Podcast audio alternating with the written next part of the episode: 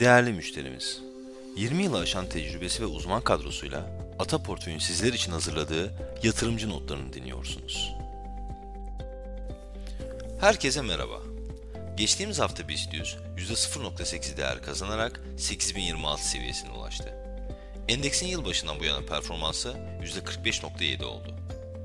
Küresel hisse senedi piyasaları da Japonya hariç haftayı yükselişle kapattı.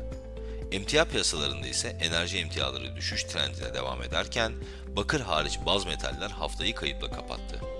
Kıymetli madenler değer kazandı. Tarımsal emtialar ise karışık seyretti. Kahve ve buğday yükselirken diğerleri değer kaybetti. Ataportföy yatırım fonları arasında ise haftalık bazda en yüksek getiriyi %1.1 ile Ataportföy altın katılım fonu sağladı. Türkiye kredi temerrüt takası 340 bas puanın altına seyrederken 5 yıllık Eurobond'un faizi %7.6 oldu. Emeklilik fonları tarafından geçen hafta en fazla Yapı Kredi, Akbank, Garanti alınıp Migros, BİM AŞ, Türkiye Sigorta satıldı. Herkese sağlıklı ve bol kazançlı bir hafta dileriz.